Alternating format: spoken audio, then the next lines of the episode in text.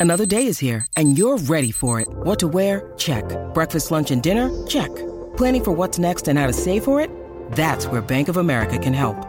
For your financial to-dos, Bank of America has experts ready to help get you closer to your goals. Get started at one of our local financial centers or 24-7 in our mobile banking app. Find a location near you at bankofamerica.com slash talk to us. What would you like the power to do? Mobile banking requires downloading the app and is only available for select devices. Message and data rates may apply. Bank of America and a member FDIC. When you need mealtime inspiration, it's worth shopping Kroger, where you'll find over 30,000 mouthwatering choices that excite your inner foodie. And no matter what tasty choice you make, you'll enjoy our everyday low prices, plus extra ways to save, like digital coupons worth over $600 each week. You can also save up to $1 off per gallon at the pump with fuel points. More savings and more inspiring flavors make shopping Kroger worth it every time. Kroger, fresh for everyone. Fuel restrictions apply. It's wintertime. When temperatures go down, the likelihood goes up that your furnace and other appliances go down with them. So don't risk a costly replacement.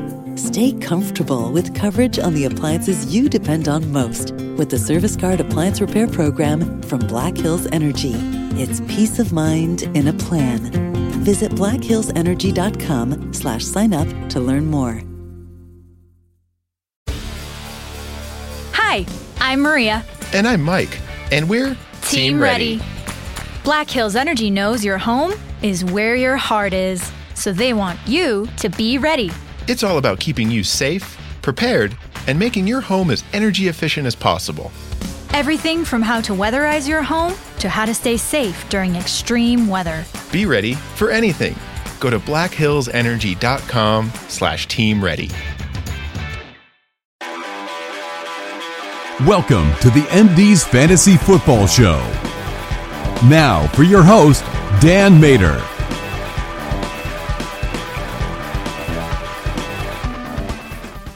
What is going on, MD Nation? As always, I'm your host, Dan Mater, and we got a great episode for you guys as we start off the Week 8 preview part 1 today. Always exciting to start off a brand new matchup with brand new possibilities for your fantasy football leagues. And of course, we have the Thursday night football game that we're going to preview later on tonight and all of the one o'clock games in today's episode, complete with a mailbag segment at the end. But we also have a special latest news segment that we have to talk about because I have not been with you guys since Tuesday and all the trade talk. So we're going to go ahead and get into that as well. Make sure you're following me on Twitter at MDSFF Show for all the player news update notifications and follow me on Facebook at MDFF Show. And of course, making sure you're checking out the website regularly, www.mdffshow.com. And we'll have the rankings up there later on today for you guys. So make sure you're checking all that out too. And don't be afraid to email me with any questions for your fantasy leagues or anything about the show in general. Now we're going to go ahead. We're going to drop that latest news segment and get right into it. Latest news. So we had the two big trades this week involving wide receivers that definitely have some fantasy football implications moving forward. So let's start off with Mohamed Sanu. And honestly, at the end of the day, when Mohamed Sanu's value himself is involved with this trade, I don't think it really changes a whole hell of a lot for him. He's still going to be the second or third option on the Patriots team as far as the pass catchers are concerned and could even be pushed further down the list, quite frankly, when N'Keal Harry is able to come back and play. Think of it this way. Mohamed Sanu is probably going to be utilized on the outside, especially now they've put Josh Gordon on the IR. And whether or not he stays on the IR is something that we have yet to see. He may wind up getting cut from the team if they can reach an injury settlement. They may put him on waivers, or the Patriots may say, hey, we don't want anybody else to have you and keep him on the IR. We're not sure what's going to happen there yet, but what we do know is that Josh Gordon is done with the New England Patriots moving forward with Julian Edelman playing there, playing in the slot, I have to believe that Mohamed Sanu is going to probably be on the outside as a guy who is a good blocker. Maybe they're hoping he can help them out in the running game, especially on the outside. But he's not a very good outside wide receiver. Never really has been. He didn't really start to thrive and become fantasy relevant until he joined the Falcons and became more of a slot wide receiver. He's not going to have that option with the New England Patriots. So I don't know how much value he really has. Is he somebody right now, given the Patriots situation, to roster? Yes. He's somebody to roster to kind of see how this entire thing shakes out because nobody really knows exactly what the role he's going to have. We can only just assume based off the current roster that they do have. And that's what my advice is to you guys. If you had Mohamed Sanu, I would keep him on your rosters. If you don't and you're desperate for a wide receiver at the flex, I would think about maybe picking him up. But he's not somebody who had run out and grabbed the waiver wire. He's not going to be a team changer down the road. And this doesn't amplify him to wide receiver three or wide receiver two status week in or week out. Now, what does it, what it does do is, what, how does it affect everyone else? Well, Julian Edelman, I think he stays the same pretty much. James White stays the same. That's the thing about Mohamed Sanu coming in because there's no more Josh Gordon. There's really not targets being gobbled up that weren't there before for these guys. And Philip Dorsett will stay in his role until N'Keal Harry comes back. And that's where things will really get interesting is when N'Keal Harry comes back, depending on how quickly they want to start him and play him, that's when we're going to get more of an indication of exactly how everything's going to fall as far as the priorities for the pass catchers go. Because I would not be surprised if Philip Dorsett got booted. Uh, he's going to be the first guy to get removed from fantasy relevancy if he does get to start. And N'Keal Harry might be somebody you want to pick up because I think he will actually have more of an impact, especially as the outside wide receiver for the Patriots moving forward than Mohamed Sanu will. So it's really all going to depend. I think N'Keal Harry is actually a more worthy stash down the road, especially for your playoff weeks, than Mohamed Sanu would be.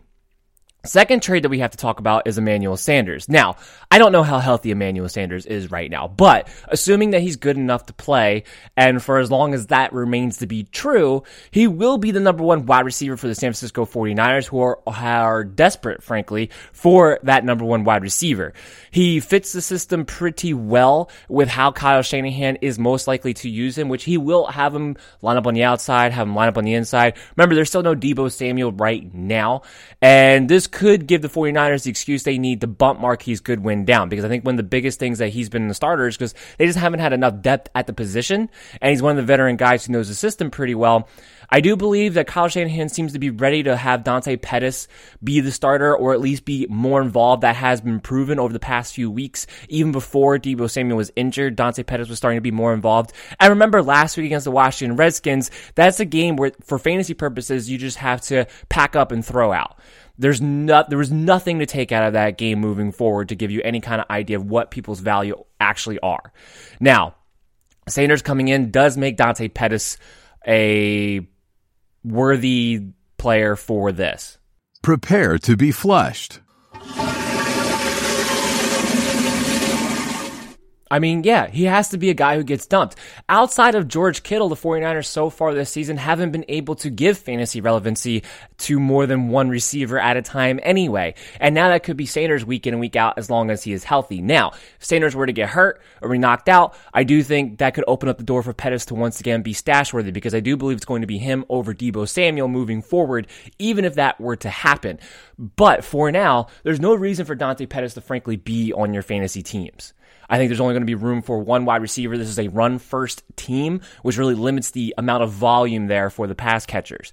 For now, Sanders himself, his fantasy value for this team, I think could be a high end wide receiver three with some upside depending on how quickly he's able to immerse himself into the offense. There is reason to be hopeful for him. There's reason to think that he will get more volume than he was getting in Denver. I mean, obviously the team, the offense, Jimmy Garoppolo, the quarterback situation is all a vast improvement than what he was seeing in Denver. So it does stand to reason that he could be put in a situation to give you higher production and be a high end wide receiver three for you with some upside abilities. But like he's, like I said, keep in mind, I do think he's banged up and it may not be long before he's out again. So don't get your hopes too up. But as long as he's healthy and good to go, you can start playing him as soon as this week. He's going to be out there. He's going to be starting against Carolina Panthers. I do believe you can start him this week as a wide receiver three or a flex play in your matchups. And we'll see how things go from here. So that actually wraps up the latest news segment. Kind of nice to have one every once in a while, have something exciting to talk about. And now what we'll do is we'll take a break, come back on the other side, start off by previewing the Thursday night matchup tonight. The MD's Fantasy Football Show is proud to become the newest member of the Belly Up Sports Network. The Belly Up Sports Network is a rising star in the sports industry. After having emerged onto the scene in just a year, they have accrued a massive following with bold articles, standout podcasts, and great debate amongst followers in the forums. Sign up for their newsletter and get access to all of the information throughout the Belly Up Sports Network. Go to bellyupsports.com today to join. Be bold and stand out hopefully, hopefully, you guys have some fantasy players on the Minnesota Vikings side of the ball tonight because otherwise, this Thursday night game may not really be worth watching. It should be a very much one sided affair. Yes, there's some revenge headline stories going on right now uh, with Adrian Peterson and Kirk Cousins, but look. Adrian Peterson's trying to do everything he can to suit up for this game. The guy has a high ankle sprain. And from all indications early on is that they're reporting that AP is going to play in this game. I don't know how much. I wouldn't be surprised if it was a David Johnson situation where he came in, had a carry, and then left the rest of the game. If he is able to finish this game, he should immediately be te- test, test, uh, tested for steroids after this. I mean, he has to be, right? There's no way. I don't care if you're Adrian Peterson. There's absolutely no way on a short week coming off a high ankle sprain that you should be able to play in this game and be effective at all. And even if he was 100% healthy, he would still be a guy that there's no way I would start in my fantasy lineups this week against the Minnesota Vikings with that Washington Redskin team. So for fantasy purposes, he's irrelevant either way.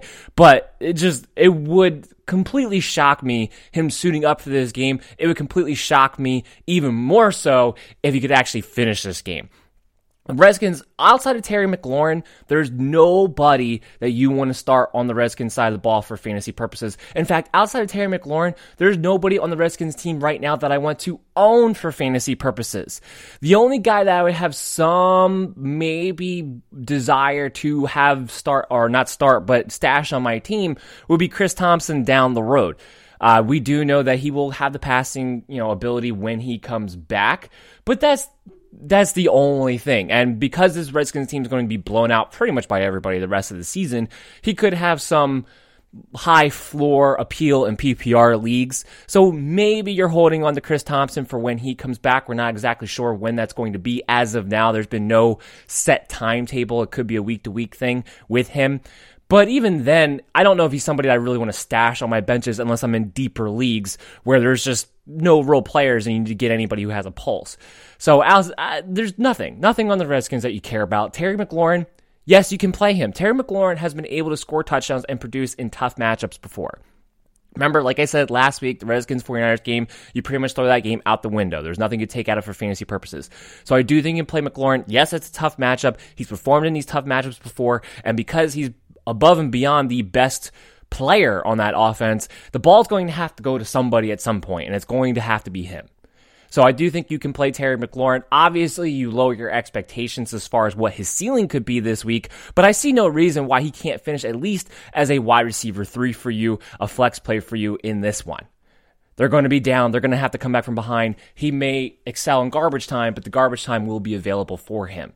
So on the Minnesota Vikings side of the ball, this is where it gets more interesting for fantasy purposes. This is where you should be looking your chops. Dalvin Cook owner, sky's the limit for you. Stefon Diggs owner, sky's the limit for you too, because now Adam Thielen is definitely going to be out of this game.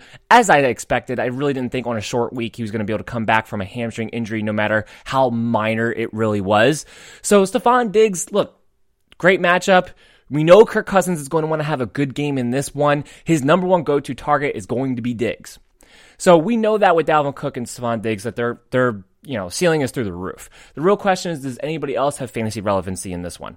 Uh, Kirk Cousins. He's going to be one of the top streaming quarterbacks of the week. Now, I don't know how much he's going to do in the second half because this should be a blowout city pretty early on. If somehow the Redskins could stay in this game the first half, that would actually do wonders for Kirk Cousins' ceiling for fantasy purposes in this game if they actually had to stay aggressive in the second half. But I'm just, I'm not expecting that to happen. I'm not. Um, but he is still going to be one of the top streaming quarterbacks that you can go ahead and play this week.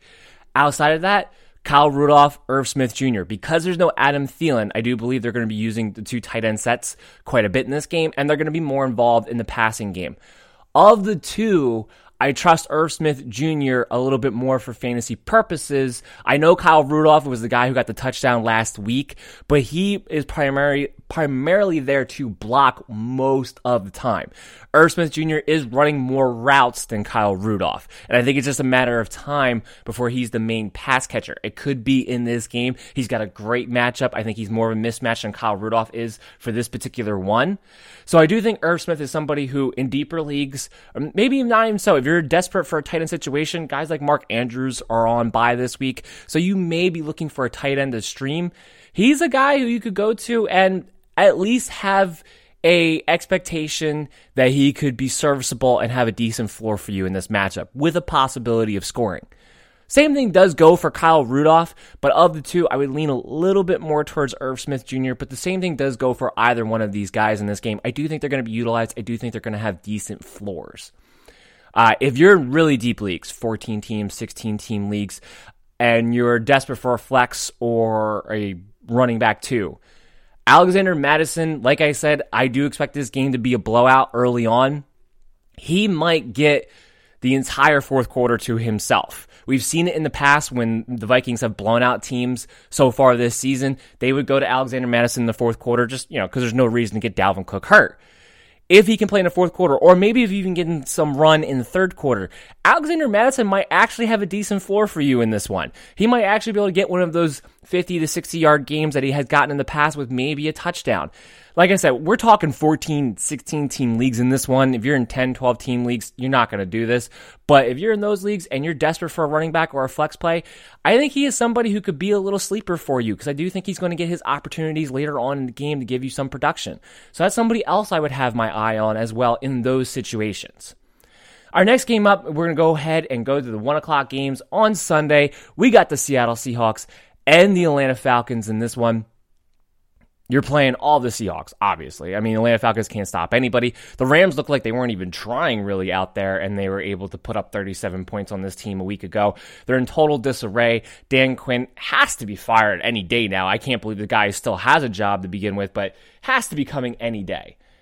Russell Wilson, sky's the limit. Chris Carson, sky's the limit, especially with Rashad Penny coming in last week. Yes, it was his first game off the hamstring, and I didn't expect him to get too much of a role, but to only get two snaps for no touches last week. I think it tells you something. This is definitely, without a doubt, Chris Carson's backfield. There's no plan for Rashad Penny here. Now, I will give this one caveat. We've seen this before. We've seen Penny not be involved, and then all of a sudden Chris Carson comes in and they wind up splitting carries the next day. But I don't expect that to be what happens here. So definitely start Chris Carson. Uh, which you should go without saying, but I wouldn't start Rashad Penny. We don't know what exactly what we're going to get uh, out of him or when he's going to have fantasy value. Right now, he's just he's nothing more than a handcuff uh, at the moment. And of course, Tyler Lockett, sky's the limit for him. He's been seeing a healthy volume. Even when Seattle hasn't been performing well, he's been able to either get in the end zone or have a decent floor for you. And of course, he always has that big playability. And against the Falcons, who give up you know, some of the most deep touchdowns to teams right now. Tyler Lockett and DK Metcalf are both going to be great starts for you this week. I mean, DK Metcalf is going to be a high end wide receiver three with lots of upside in this matchup. Wouldn't be surprised if he caught a bomb. So the same thing goes with Tyler Lockett. I think Tyler Lockett is a high end wide receiver two, borderline wide receiver one, frankly, uh, in this game as well. So you start all the Seattle Seahawks. On the Atlanta Falcons side of the ball, it gets a little more interesting. So it looks like it looks like Matt Ryan is going to be able to find a way to start on Sunday, which is amazing to me being how bad that ankle injury looked, came out with a boot later on, but from all expectations that he does plan on playing on Sunday. So that's really good for really everyone involved who's on your fantasy team that's on the Falcons. Uh, we've seen Seattle; they are a middle of the road defense this year. They're not anything that you would have to worry about. Uh, Devonta Freeman's not going to have Ito Smith to deal with. He has already been ruled out with a concussion heading into this week. So Devonta Freeman is going to have an opportunity to be the workhorse back this week. So that should bode well. Look, is he going to be efficient on the ground? Probably not. I don't think that offensive line is good enough to really be able to allow him to be efficient against anybody. But if he's getting all the work and all the volume and getting involved in the passing game, he should have a solid fantasy football day. And then Julio Jones will be fine. Calvin Ridley I know he's been disappointing, but this is an opportunity with no Mohamed Sanu that targets are going to open up somewhere. And I have to believe that it's going to be Calvin Ridley and Austin Hooper who benefit the most from a Mohamed Sanu absence. Uh, those are usually the territories in which Mohamed Sanu is running. And I think both of them are going to get an equal share of those targets that get left over. Julio's been Julio. Julio's been getting his targets. Mohamed Sanu leaving doesn't add extra to his total, his capability of what he's going to get. It more helps out Ridley and Austin Hooper. Ridley's too good of a receiver to keep being held down the way he is.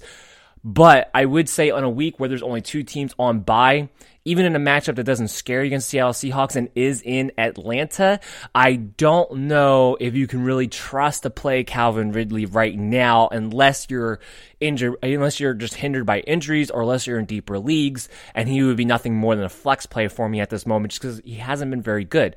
Austin Hooper, on the other hand, there's no reason he can't continue to be a top five tight end. Now, all of this, all of this hinders on Matt Ryan truly being able to play on Sunday. If he cannot, if it is Matt Schaub, then Devonta Freeman and Julio Jones are the only two players that I really want to trust. Austin Hooper, you may not have a better option. And Schaub did throw him the touchdown last week. This is true. But everyone's going to take a step down with Matt Schaub. And the only guys, because of the workload and because of the talent that I think are safe, would be Julio, of course, and Freeman because of the workhorse role that he's expected to have this week. Austin Hooper, I think, would have a hard time with Schaub at the quarterback position against the Seattle Seahawks. Calvin Ridley, I wouldn't even play him in deeper leagues at all. So it's all dependent on Matt Ryan starting for guys like Ridley and Austin Hooper for what their fantasy value could be this week against the Seattle Seahawks. So just keep that in mind. That's what the expectations really should be for these guys. Next game we're going to talk about here is the Philadelphia Eagles and the Buffalo Bills. We have an interesting mix in this one. So DeSean Jackson, still not expected to play this week. Still waiting on a week to week basis for him when he's going to be able to make a comeback. We still don't really have a set timetable for him. If you've held him this far, keep holding him because when he does come back, he should be thrust right into that role that they're missing, which is that deep down the field target.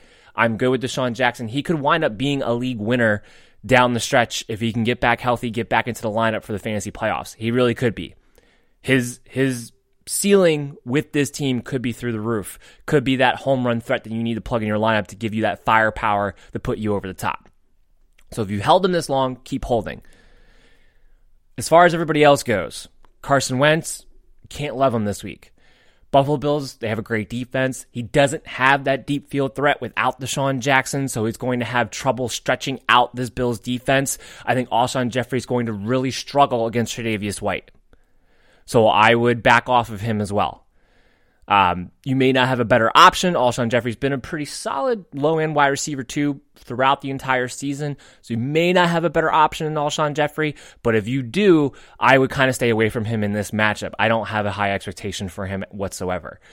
Jordan Howard, Mary redeemed a $50,000 cash prize playing Chumba Casino this year. I was only playing for fun, so winning this was a dream come true. Chumba Casino is America's number one social casino experience. It's serious fun. With over 80 casino style games to choose from, you too could win life changing amounts of cash. Be like Mary. Log on to chumbacasino.com and give them a whirl. That's chumbacasino.com. No purchase necessary, void, or prohibited by law. 18 plus. Terms and conditions apply. See website for details. The voice in the preceding commercial was not the actual voice of a winner.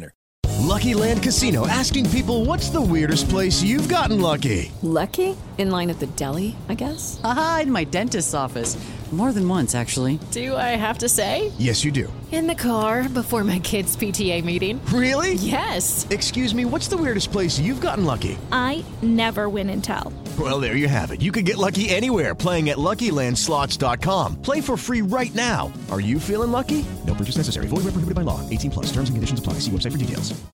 You can play him in the flex because he's always a threat to score because you know they get within inside the 10 yard line. It's a Jordan Howard show. I don't expect him to be very efficient on the ground and would look for better options as well. Miles Sanders, the only scoring format that I'm even considering Miles Sanders would be a PPR format. And even then, I'm not going to feel great about it. Even then, he's nothing more than a low end flex play. So this is a week where I'm really not going to want to start a lot of Eagle players. Zach Ertz, again, you may not have better options, but he's had problems that are go beyond even having a tough matchup in this one. Uh, he just hasn't been utilized the same even when Dallas Goedert hasn't been involved, he was involved last week, but even there's been plenty of games where he hasn't been involved in the offense, and Zach Ertz still can't get you more than 50 yards, it seems like, and hasn't been able to score. But again, the tight end position being what it is, you may not have a better option. So you may have to continue to play Zach Ertz. But you have to lower expectations for this team. I don't think this is going to be a very high scoring game at all. So that, that brings us to the Bill side of things. Frank Gore, Devin Singletary are still going to split.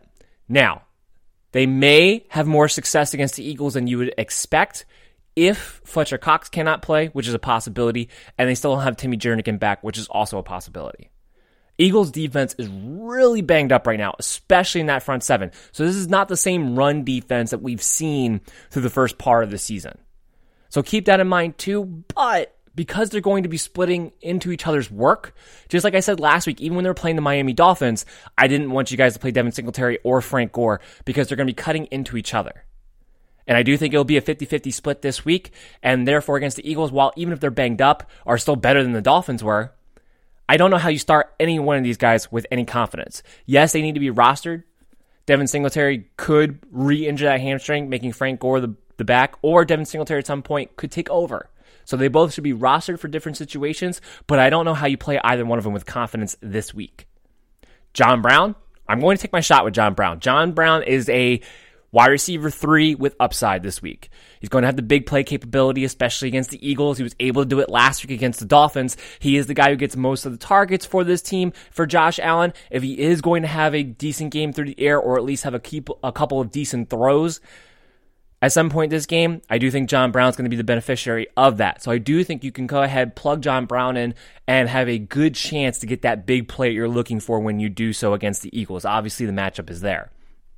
Cole Beasley, I know he scored for the first time last week. I don't think he's going to have a great game in this one. Like I said, I still think this game's going to be very low scoring at the end of the day. But if you played him last week because you needed a flex play or whatever the case may be, if you're in the same situation again this week, this isn't a week where you can't play him. This is a week where you can take that shot. But I would, it's only talking deeper leagues, PPR leagues.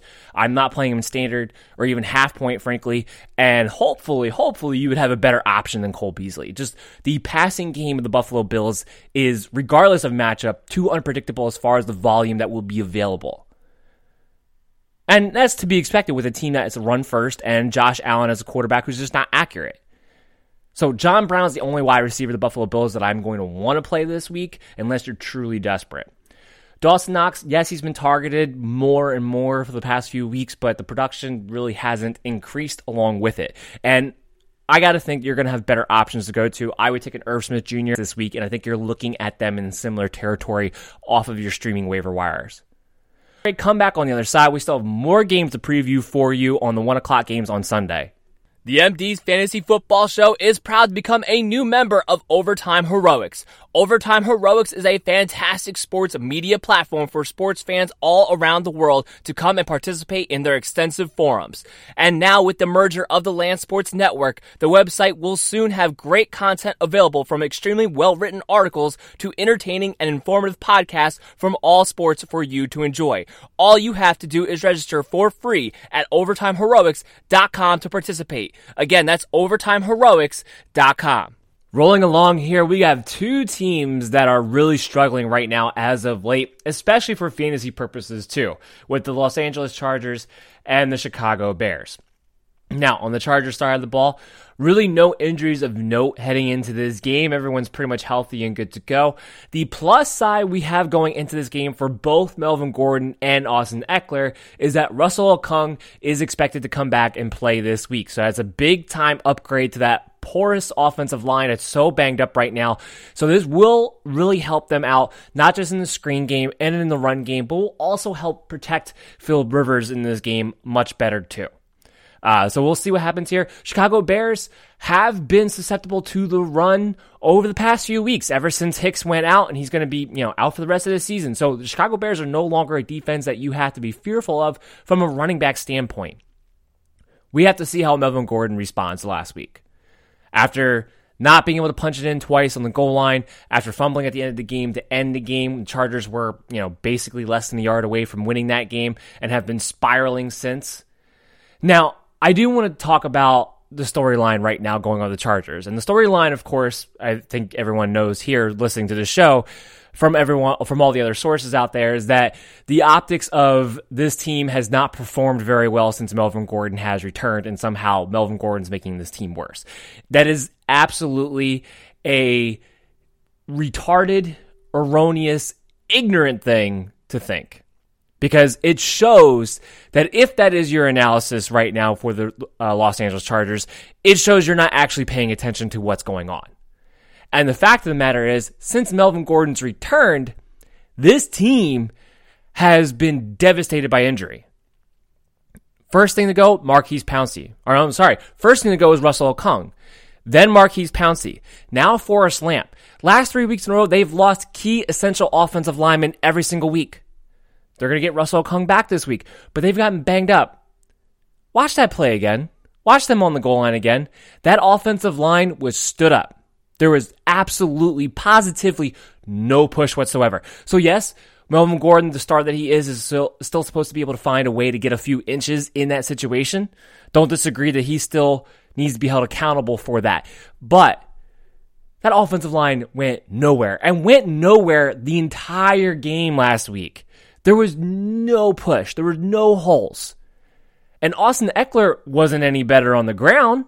He was more utilized in the passing game, but his biggest receptions of the day when he had 100 yards last week were when he lined up as a slot wide receiver, not coming out of the backfield.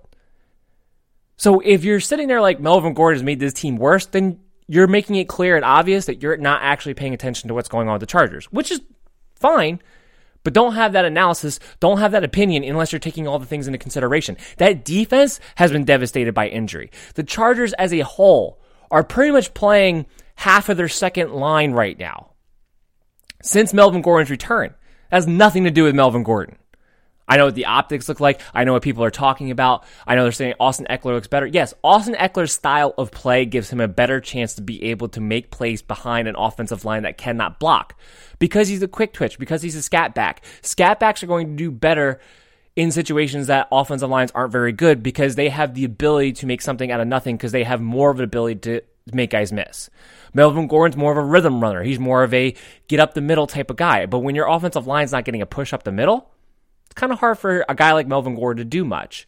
Doesn't mean he's worse than Austin Ekeler. Doesn't mean the team's better with Austin Ekeler. I really think, and they've been starting to do this a little bit more and more. They started to do it last week when Ekeler was lining up in the slot. I really think this team needs to start using both of these guys on the field at the same time.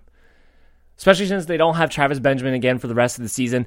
They don't really have another wide receiver. They like putting Keenan Allen into the slot, but I would just use Austin Ekeler as that other wide receiver more times than not. And of course, you line him up in the backfield too and play him that way. But I would have both of these guys on the field at the same time. As far as fantasy purposes go, I think you can play Melvin Gordon against Chicago. Yes, he has to be more of an RB2 heading into this week, but with Russell Okung returning, with what the Chicago Bears have had troubles stopping the run over the past month, I think you can play Melvin Gordon with some confidence as an RB2 this week. Austin Ekeler, he's definitely a flex PPR guy.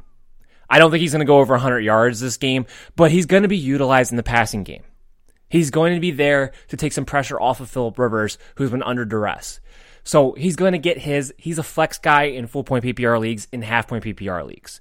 In standard, I still think you can play him as a flex, but just keep in mind that it's having more trouble than Melvin Gordon as far as his rushing production goes. So I don't know how much he's standard leagues right now. So I do think you can play Austin Ekeler. Keenan Allen is going to have to get turned around at some point. You don't love the matchup here because Chicago Bears defense is good, but you're also not afraid of it because Prince Amukamara and Allen a high expectation, or at least a decent expectation. I do think they're going to be able to get things game. One thing about the Bears is that while their defense is really good, their offense is giving the other teams opportunities because of that, because their offense has been terrible. So, Keen disappointing, but a lot of wide receiver ones have so far this season. And he's one of the few who at least came out hot at the start. He goes through these, these slumps. We've seen it in the past, and we've seen him break out of it, especially towards the end of the fantasy playoffs, right when you need him. Mike Williams is nothing more than a low end wide receiver three, high end wide receiver four at this point. Still, he's able to get the lid off that end zone, and I don't know when that's going to be. I don't necessarily have any confidence it's going to be this week. He's just, he doesn't have enough of a ceiling. He's a guy that you're hoping gets 70 to 80 yards. That's it. That's that's pretty much been his ceiling so far this season. He's just not getting in the end zone. Matchup against Chicago is suddenly one that makes you think that he will.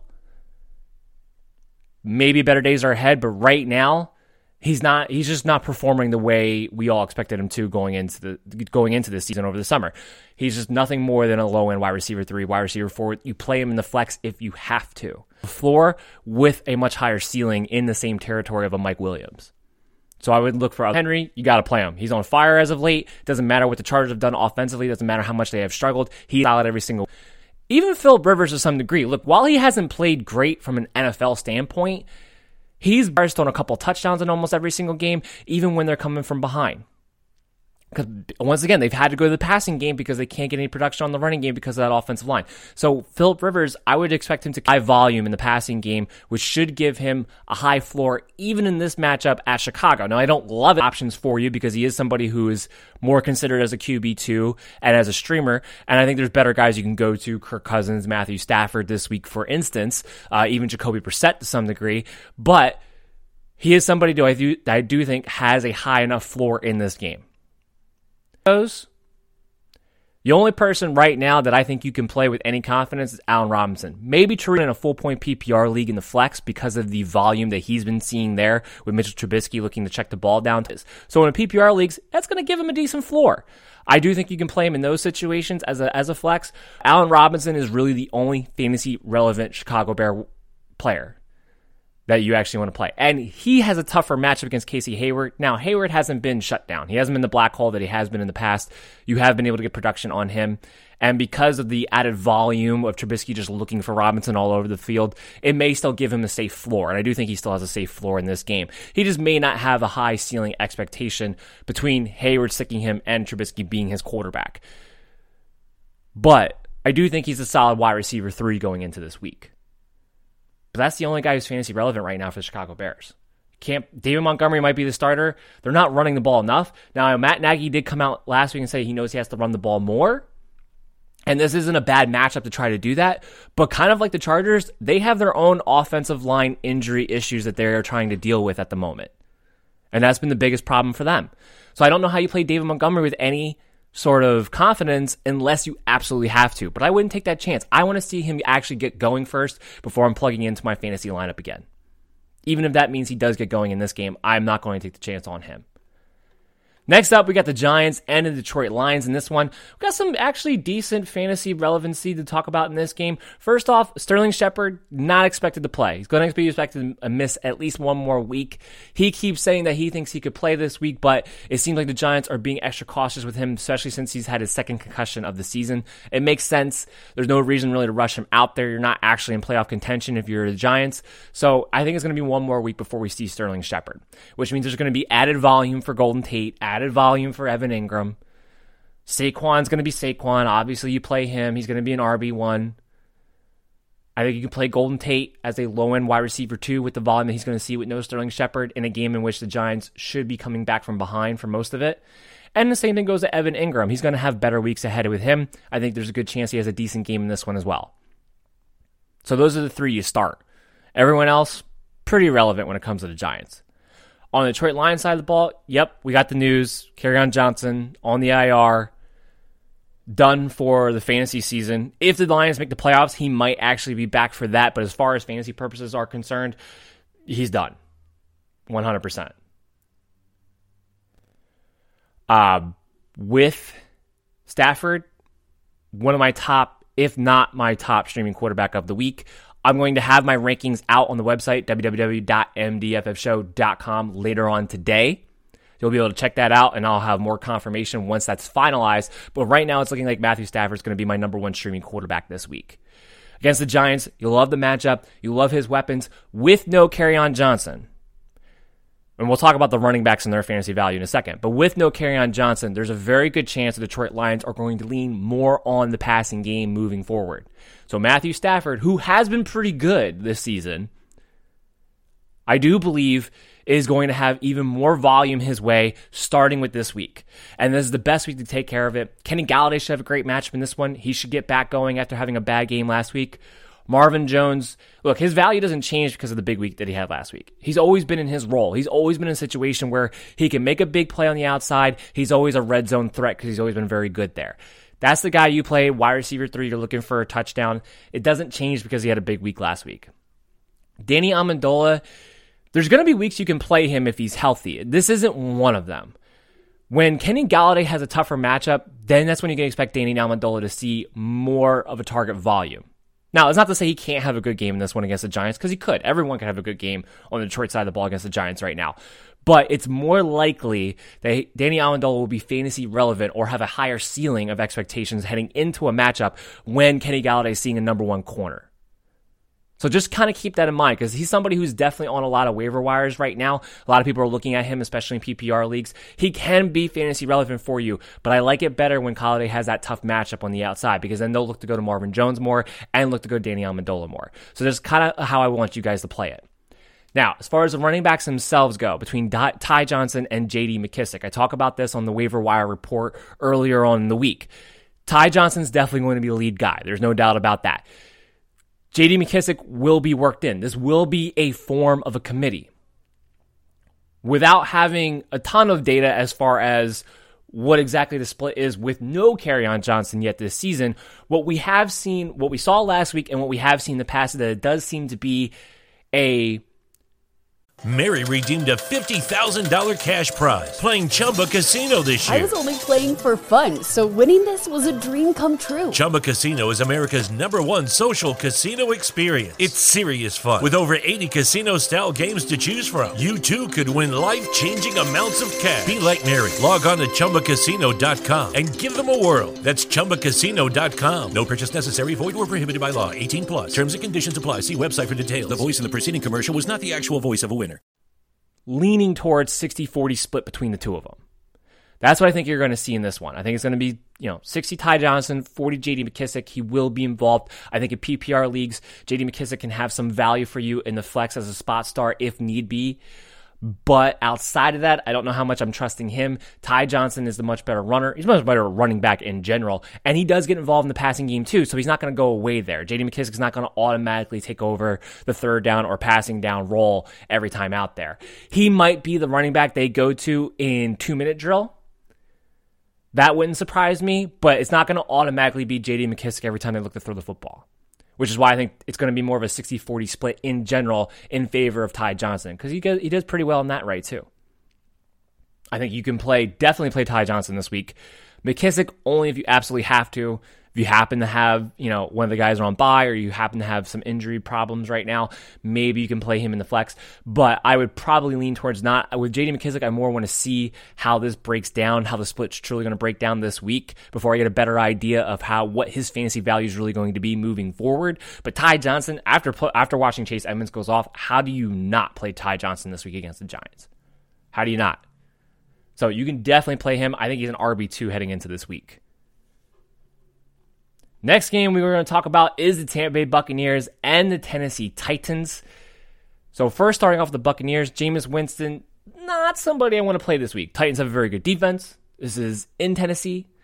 Um, while the volume for Winston can always give him a decent floor as far as fantasy purposes go, he's really good chance he's going to throw a lot of picks. So if you're in leagues that you you know, interceptions do count against you, minus two or even more in some scoring formats.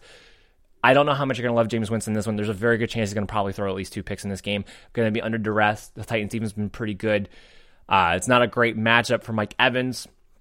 I do think Chris Godwin stays as safe as they come. I do think the Buccaneers are obviously they're going to have to throw, no matter what the situation is. Whether they're coming back from behind, it doesn't matter. They just don't have a running game, and I don't think Peyton Barber or Ronald Jones in this matchup are going to be able to do a thing against the Tennessee Titans defense. I mean, they've been tough against everybody so far. There's no reason to think they're going to have any success on the ground in this one. So the volume will be there, but there's a lot of other better options that I would trust more this week that you could stream off the waiver wire. I would still keep Jameis Winston. He has good matchups coming back. We know what he can do for fantasy purposes when he gets hot, when he has his big games like that. So I would still, still try to keep him, but there are other options I believe that I would stream and start over Winston this particular matchup. I don't love it here. Evans, you have to play him. Godwin, you have to play him. Other than that, that's it. I'm not playing anybody else for the Tampa Bay Buccaneers. Period. Uh, OJ Howard hasn't practiced yet this week. Not that he's fantasy relevant anymore at this point, but just to kind of give you a heads up there, he may not be out there. Maybe Cameron Brate will play more if OJ Howard cannot go, but he's still going to be more limited to his pass catching role. And this offense still just hasn't been utilizing the tight end in general. So I don't know how you trust Cameron Brate even as a, a low end sleeper streamer. For the Titan side, I think you can start Ryan Tannehill this week. Uh, I don't feel great about it because it's Ryan Tannehill. But after watching him last week, after watching how much better this offense performed under him a week ago, given the matchup against Tampa Bay Buccaneers, who have one of the worst secondaries in the NFL, for instance, I would stream Ryan Tannehill over Jameis Winston this week. Just just going off in this game. I think you can play him. I think you can play Corey Davis and AJ Brown as high end wide receiver fours, low end wide receiver threes this week. Derrick Henry, you don't love the matchup. You have to start him though. He's an RB2, has been an RB2. They should be in a position where they can stick to being able to run the football. Um, look, Tennessee's either going to win this game or it's going to be competitive all the way through. It's one or the other. Either way, Derrick Henry should be involved. He should be able to see his 18 to 20 carries. While you don't love the match against Tampa Bay, if he's going to get that much volume, he still has a chance to score. He still has a chance to finish as an RB2. You're not going to shy away from Derrick Henry at all. That's that's it though. I'm not going to trust Delanie Walker. I'm not going to trust Jonnu Smith, even if Walker doesn't play, because we're not sure about that yet. But the Titans are just not involved enough. Jonnu Smith is not consistent enough as a player for me to want to play them for fantasy purposes whatsoever. And I don't see how you can trust them, even even in a desperate tight end sleeper situation. I think there's guys like Vance McDonald, who's widely available on waiver wires. I would go with Dawson Knox before I would go with one of these guys. Uh, there's other guys who I would turn to before turning to a Jonnu Smith even if Delanie Walker doesn't play. And I wouldn't play Delanie Walker, even if he does play this week either. We're going to take a quick break, come back on the other side. We still have three more games to get to, or I'm sorry, we still have four more games to get to, and then we'll have the mailbag segment on the other side.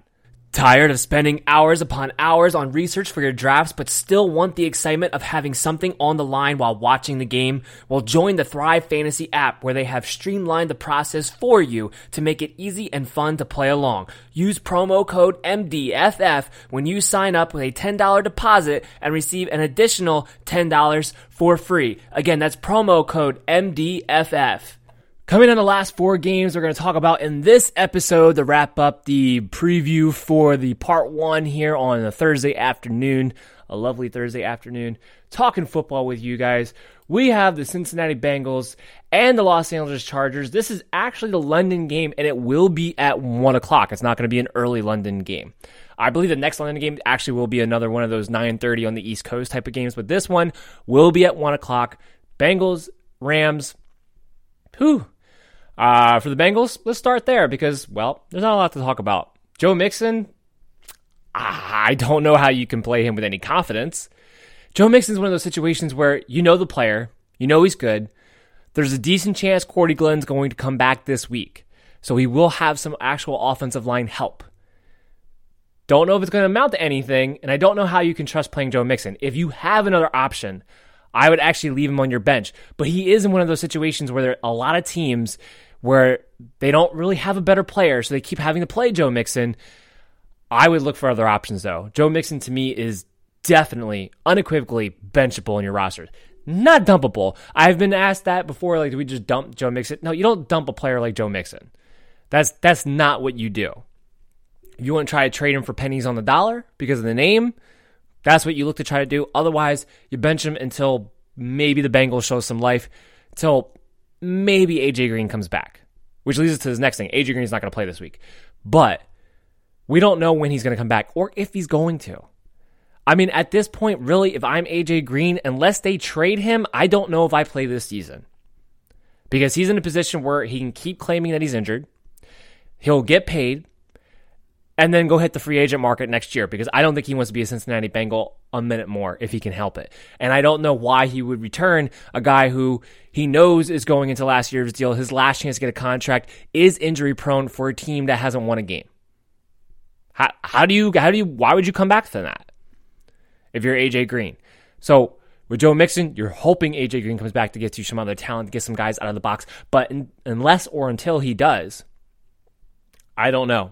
I don't. Maybe Cordy Glenn will be enough to improve that offensive line, but right now I don't see how you can play Joe Mixon.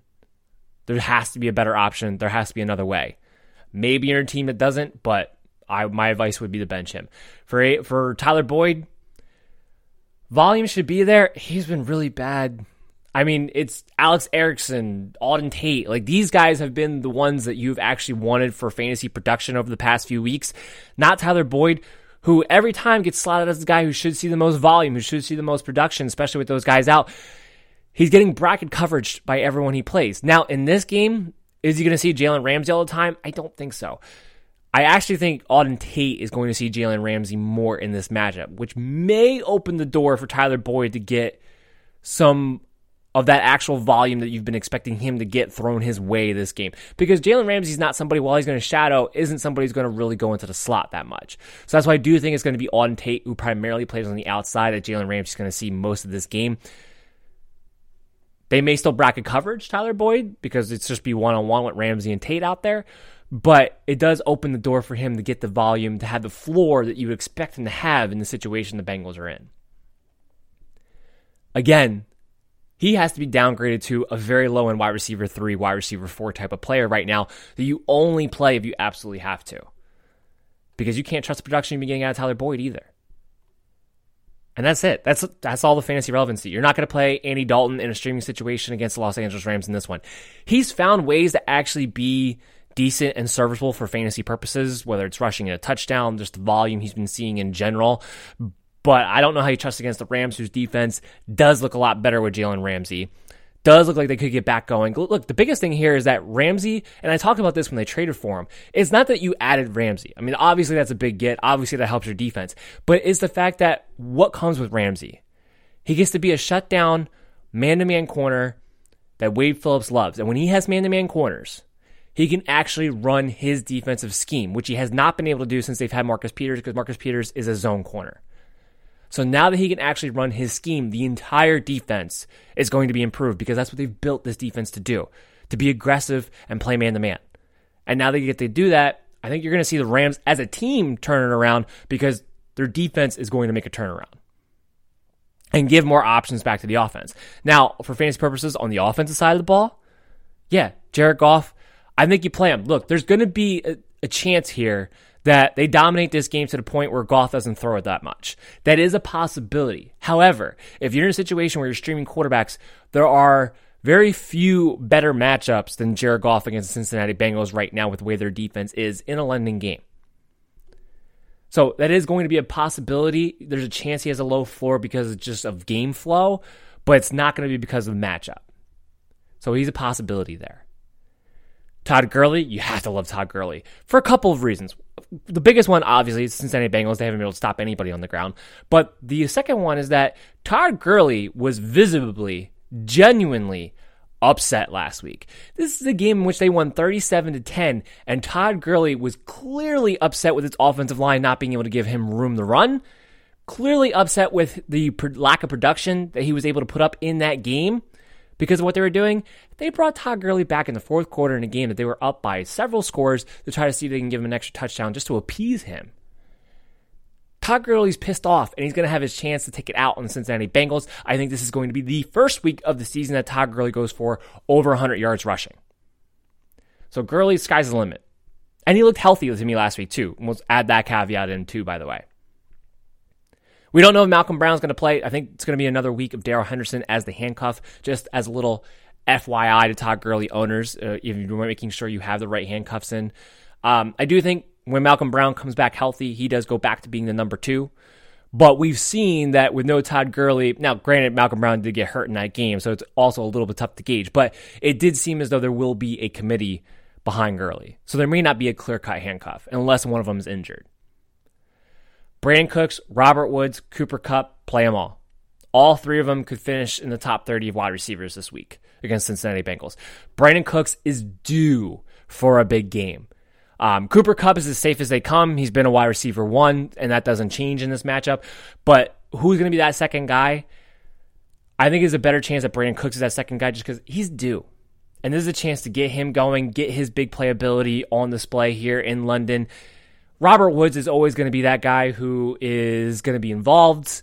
Uh, going to get you probably 60 to 80 yards. The question will be whether he gets you in the end zone, probably get you five to six catches.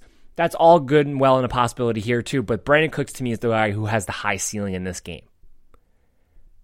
Gerald Everett, yeah, you play Gerald Everett. He has become a tight end one. He's involved in this offense on a week to week basis. To love the matchup here, you start Gerald Everett. It's hard to find good tight ends. He's one of those guys you've been able to pick up off the waiver wire and be able to start. And you may have a tight end now for the rest of the season that you can actually play with confidence on a week to week basis. So yeah, you start Gerald Everett.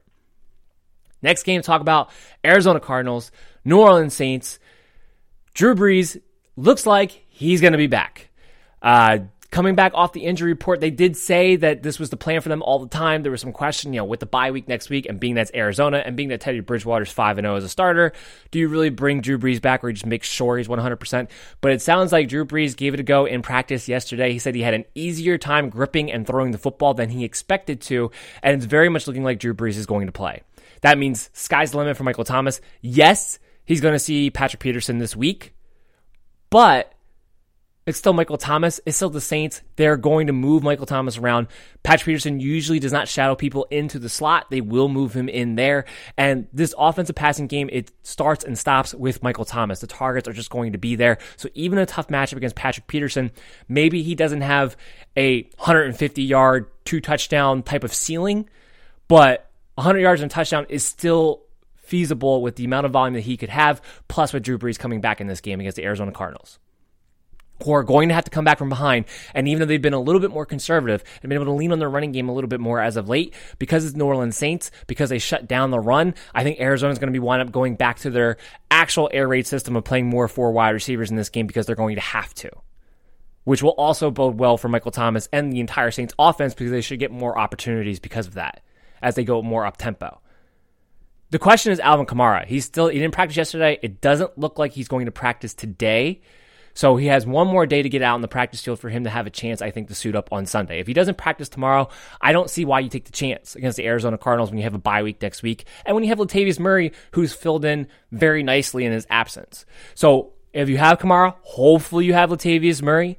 Even if you do not, uh, if you if you picked up Latavius Murray last week, even if you're not the Alvin Kamara owner, wait till tomorrow's practice report to know what to do with Latavius Murray. If Kamara does not play, Murray's an RB two, automatic, especially with that workhorse volume, especially against the Arizona Cardinals, automatic RB two this week. We'll have to see what happens there. We're going to know more about that. Make sure you're following me on Twitter at MDSFF Show to make sure you get those player news update notifications that I'll be going through today and tomorrow and all through the weekend every day. That's why I'm here for you guys. Outside of that, Jared Cook looking again like he's probably not going to play. He also has not practiced yet this week. Uh, will be Josh Hill again. I know against the Arizona Cardinals, you want to stream tight ends, but I actually think with Patrick Peterson back now, they're not going to be as pathetic against a tight end. And look, Evan Engram wasn't able to take advantage last week either. Now you might be asking, what does Patrick Peterson have to do with the tight end situation? It's what he. It's kind of like the Jalen Ramsey effect. It's what he's able to do for the defensive scheme and play calling as a whole with him being on the field.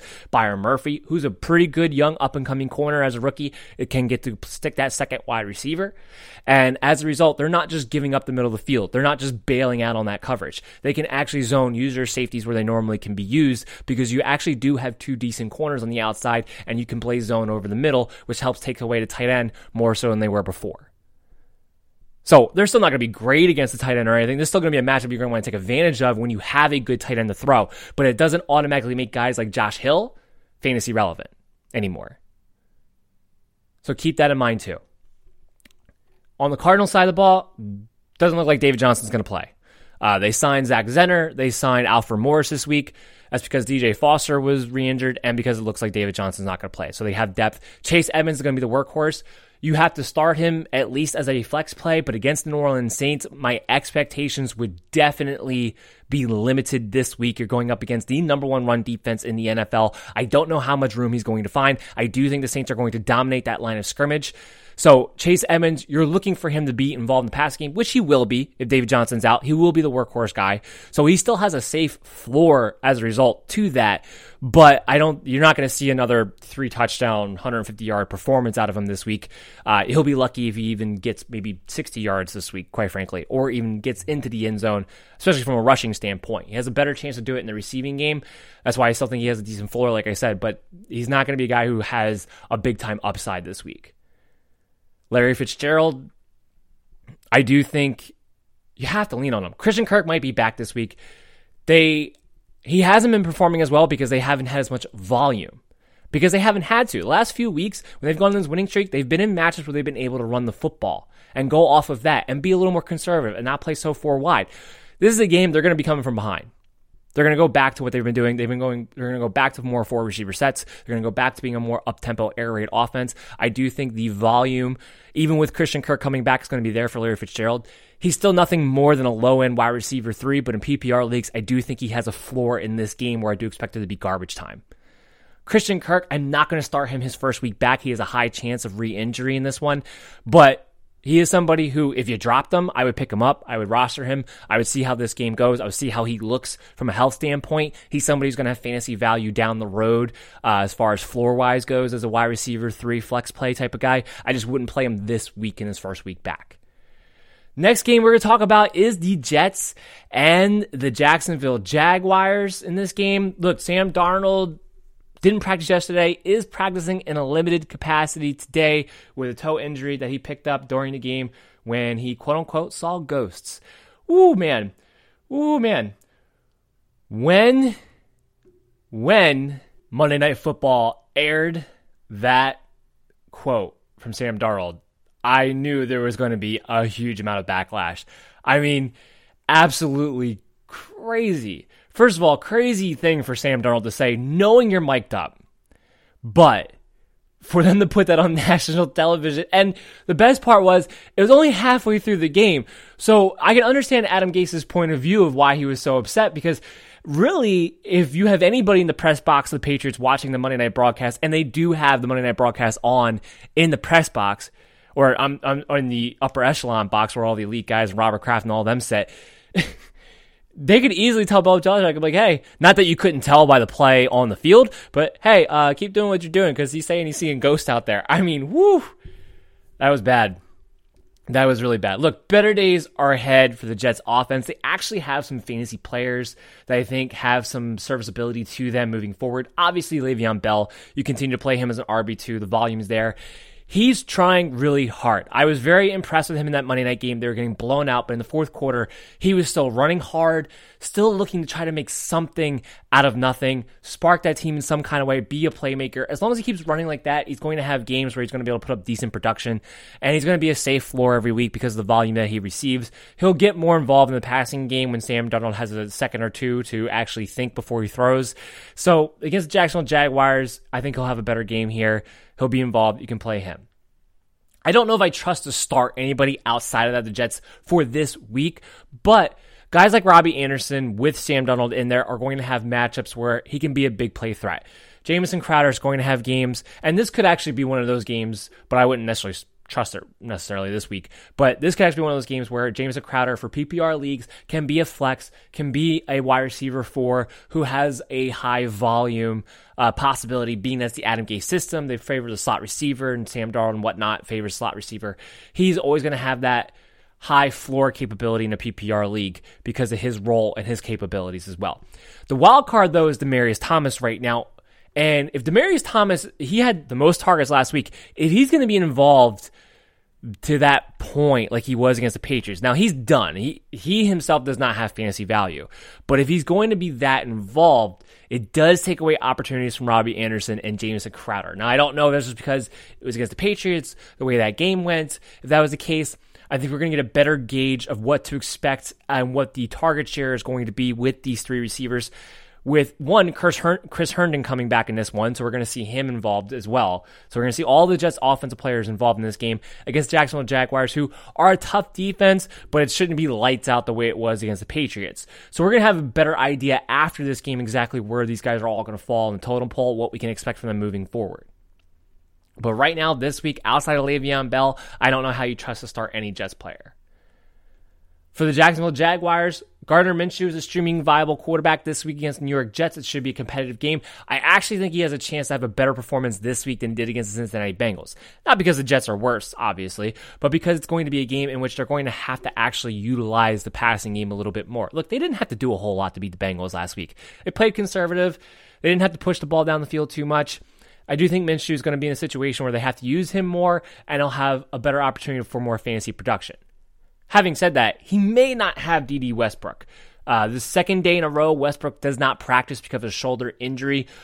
He did uh, miss some practice time last week with the same injury, and obviously he played and had 100 yards, and there was no report of there being a setback anywhere. But it doesn't look have a good look. He'll definitely not be 100%. I do think this sets up to be more of a DJ Chark game anyway, and I do think that he will get back to being a low end wide receiver two, high end wide receiver three with some upside with his big play capabilities and his red zone looks. I do think it's going to go back towards DJ Chark's way, even if Westbrook plays in this matchup. Especially since Minshew's pretty good against the blitz. And the Jets with Gregg Williams will definitely be blitzing in this game. Leonard Fournette, obviously, you play him. He's an RB1. The volume has been absolutely ridiculous, and he has been playing better and better as of late.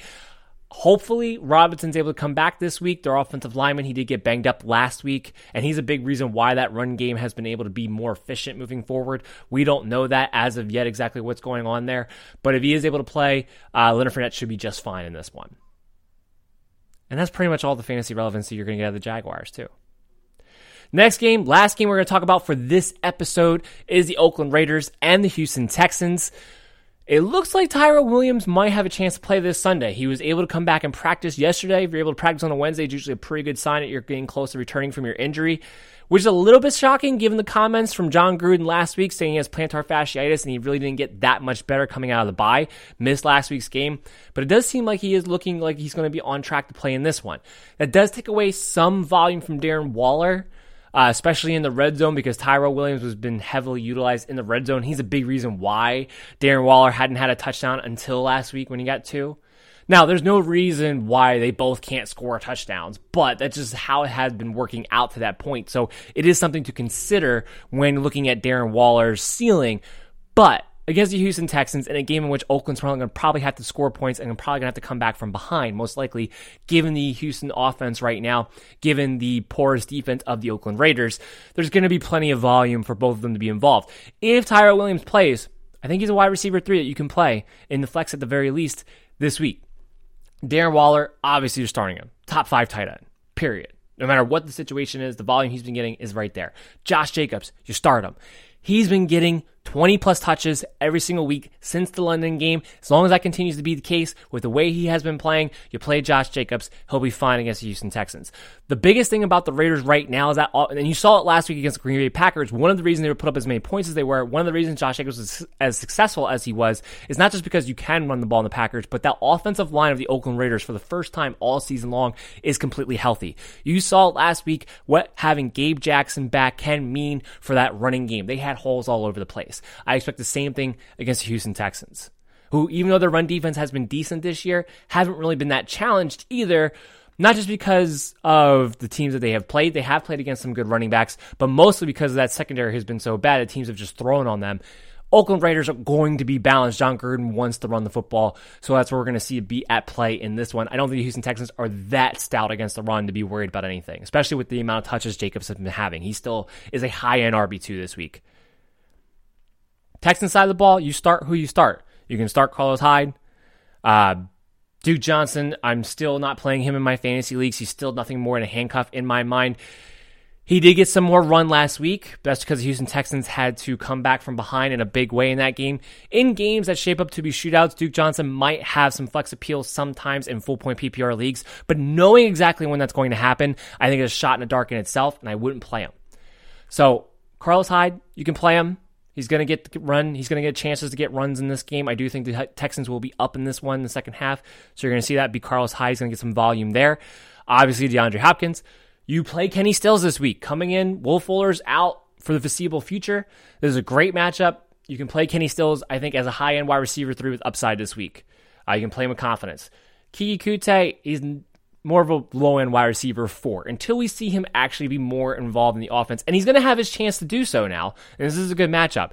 But if you're in PPR leagues, once he proves to be a focal point in this offense, then you can play him with some confidence. The problem Coutee is running into right now is that the tight ends have been more involved in this offense this year than they ever had been.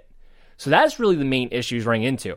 He's still the same player. He is going to get his chance to come back in the slot, but the reason he didn't go off or have big games when Stills was out and Fuller was out there and Coutee came in as a third receiver is because these tight ends are more involved. If that continues to be the case, that will limit Coutee's ceiling possibilities as the season goes on. But we'll see what happens here. You're not going to start him this week, just something to keep your eye on for the future. Obviously, Deshaun Watson's a top five quarterback against the Oakland Raiders. Enough said. So that wraps up all of our preview matchups. We're going to take one last break, come back on the other side. We have the mailbag segment, and then we'll close out the episode. The MD's Fantasy Football Show is now partnered with the Unwrapped Sports Network.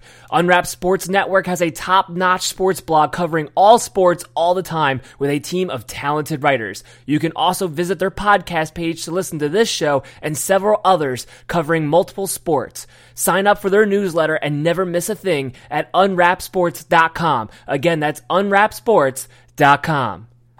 Time for the mailbag. I guess I should probably get a drop for this at some point, maybe next year, guys.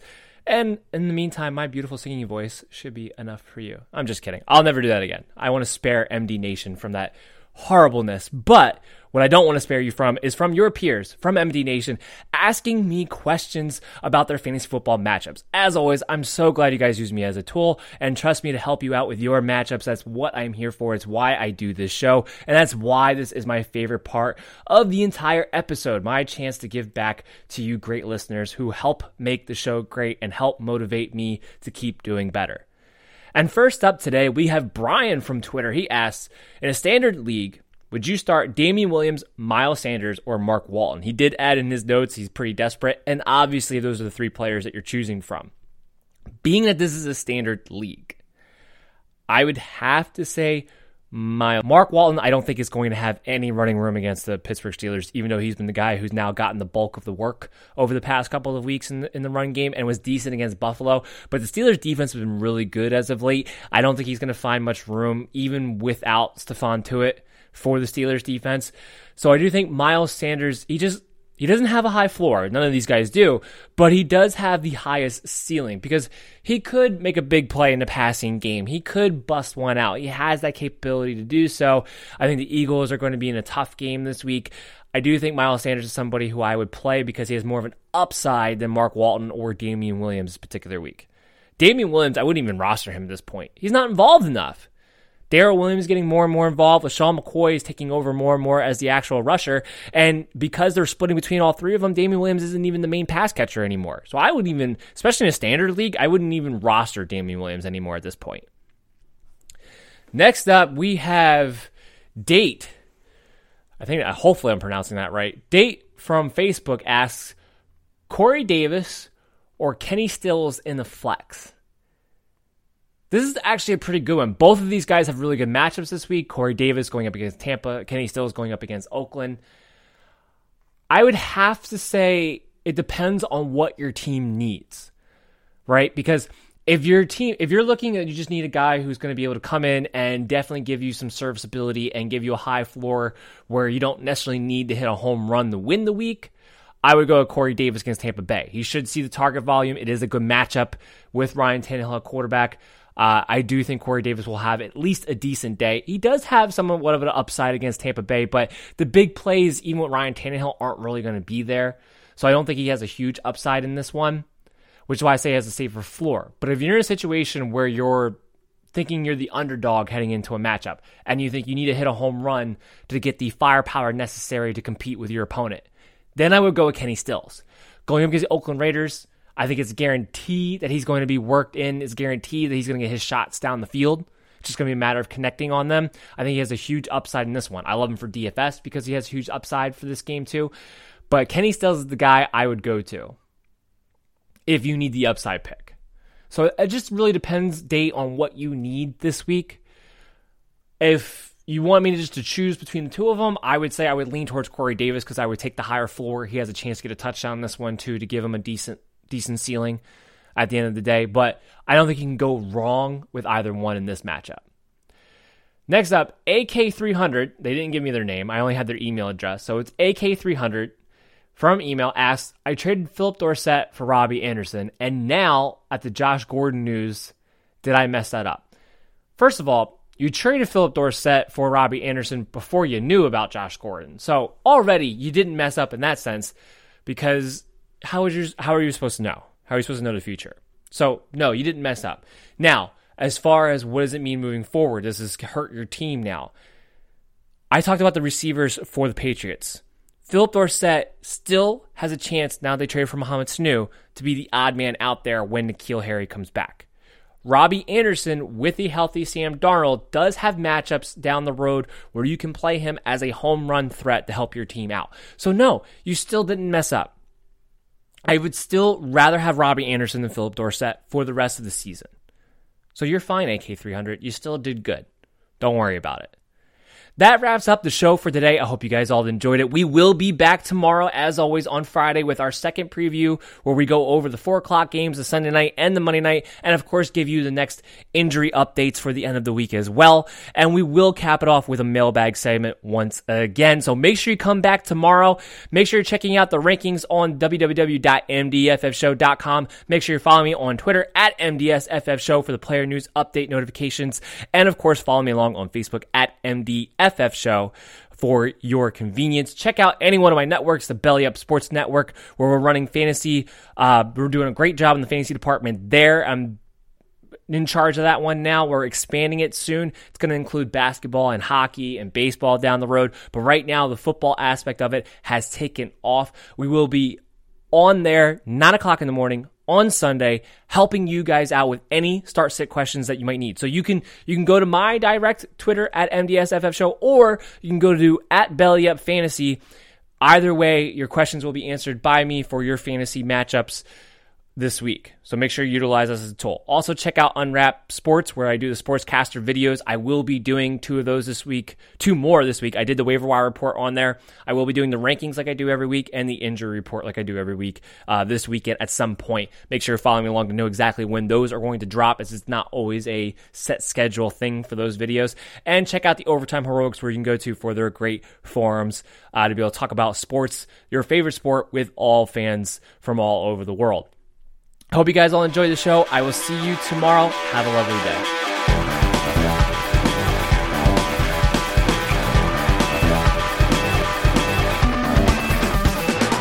Thank you for listening to the MD's Fantasy Football Show.